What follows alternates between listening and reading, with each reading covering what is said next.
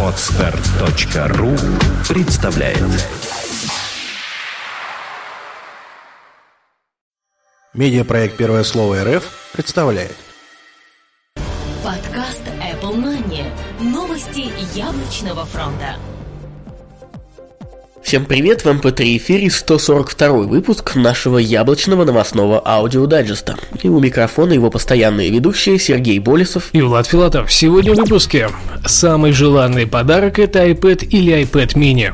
Тестовое производство iPhone 5s стартует в декабре.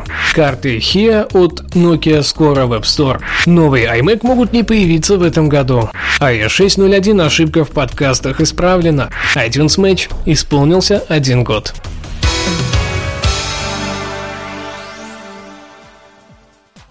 Самый желанный подарок – это iPad или iPad mini. Каждый год различные аналитики проводят исследования на тему того, какой же подарок будет самым желанным в это Рождество. Уже несколько лет подряд жители США почти единодушно выбирают продукцию компании Apple. 2012 год не стал исключением. Computer World пишет, что с 24 октября по 1 ноября среди почти полутора тысяч американских онлайн-покупателей проводилось исследование. Их спрашивали, что бы вы предпочли получить в качестве рождественского подарка подарка – персональный компьютер или планшет. 59% опрошенных остановили свой выбор на планшетном компьютере, а после того, как их спросили, какой именно, 63% указали на полноразмерную версию iPad, а еще 24% на более компактный iPad mini. При этом другие производители получили меньший процент голосов, однако были отмечены следующими показателями. 22% мечтают о Samsung Galaxy Note Tab, а 20% надеются, что им подарит Amazon Kindle Fire HD. Еще 13% упомянули недавно вышедшие фирменные планшеты Microsoft под названием Surface. Тестовое производство iPhone 5s стартует в декабре. Компания Apple, похоже, решила ускориться и начать выпуск своих устройств как минимум по раз за 12 месяцев. Так, по слухам от китайского издания Commercial Times, старт производства первых тестовых iPhone 5s должен произойти уже в декабре этого года. Таким образом, Apple, видимо, хочет подстраховаться от любых проблем, связанных с производством нового поколения своих смартфонов. Сейчас это главный камень преткновения, чтобы элементарно сохранить качество и удовлетворить нарастание нарастающий спрос по всему миру. По остальным устройствам, а именно Apple TV и iPad нового поколения, все те же слухи аналогично уверяют о запуске их производства в первом квартале 2013 года. Полноценный старт продаж, скорее всего, случится, как и всегда, в конце весны того же года. Карта HIA от Nokia скоро в App Store. Nokia объявила о полномасштабном запуске своего нового проекта под названием HIA. Он должен стать первым в мире локационным облаком, который предоставит лучшие в мире карты и локационный опыт для всех.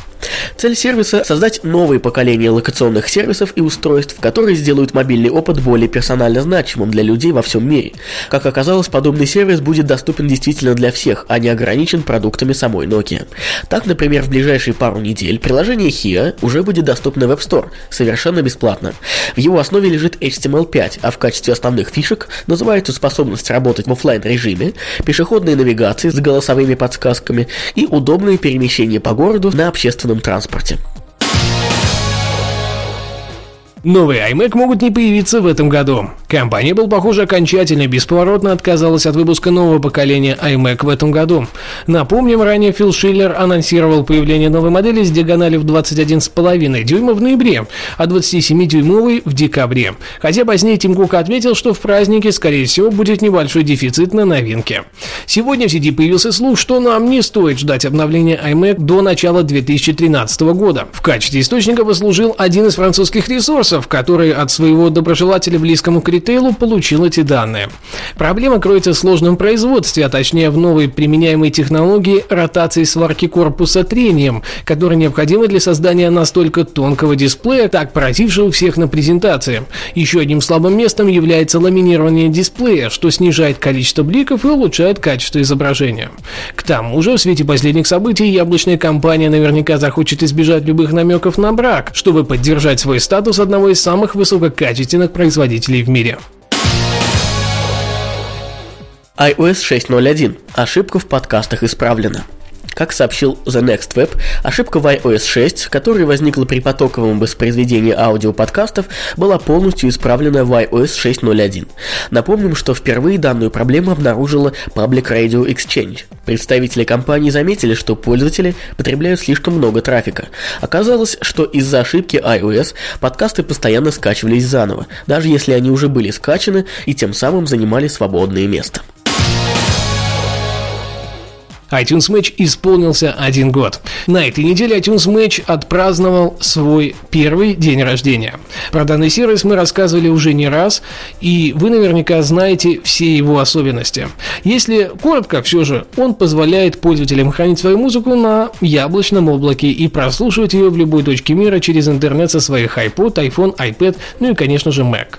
Напомним, что сервис на данный момент стоит 24 доллара 99 центов в год, и если вы не желаете больше им пользоваться, то рекомендуем вам снять автоплатеж в настройках аккаунта.